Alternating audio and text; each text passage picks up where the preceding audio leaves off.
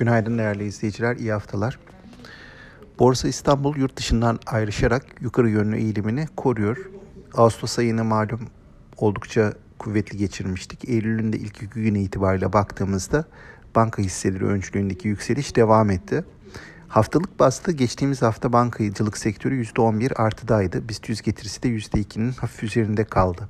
Böylece her iki endekste yılbaşına göre getiriler sırasıyla %128 ve %74 olarak gerçekleşti. Hafta sonu açıklanan Ticaret Bakanlığı verilerinde Ağustos ayı dış ticaret açığının yüksek seviyesi dikkat çekti. Yine hafta sonu açıklanan orta vadeli programda cari denge ve kura ilişkin 2023'te kuvvetli düzeltme beklentisi dikkat çekti. Ayrıca geçen hafta sonu açıklanan verilerde hisse senedine Ağustos'un ilk 3 ayında yaklaşık 700 milyon dolarlık girişin ardından 26 Ağustos haftasında yani Ağustos'un son açıklanan haftasında sınırlı da olsa bir miktar artış, e, bir miktar satış dikkat çekti.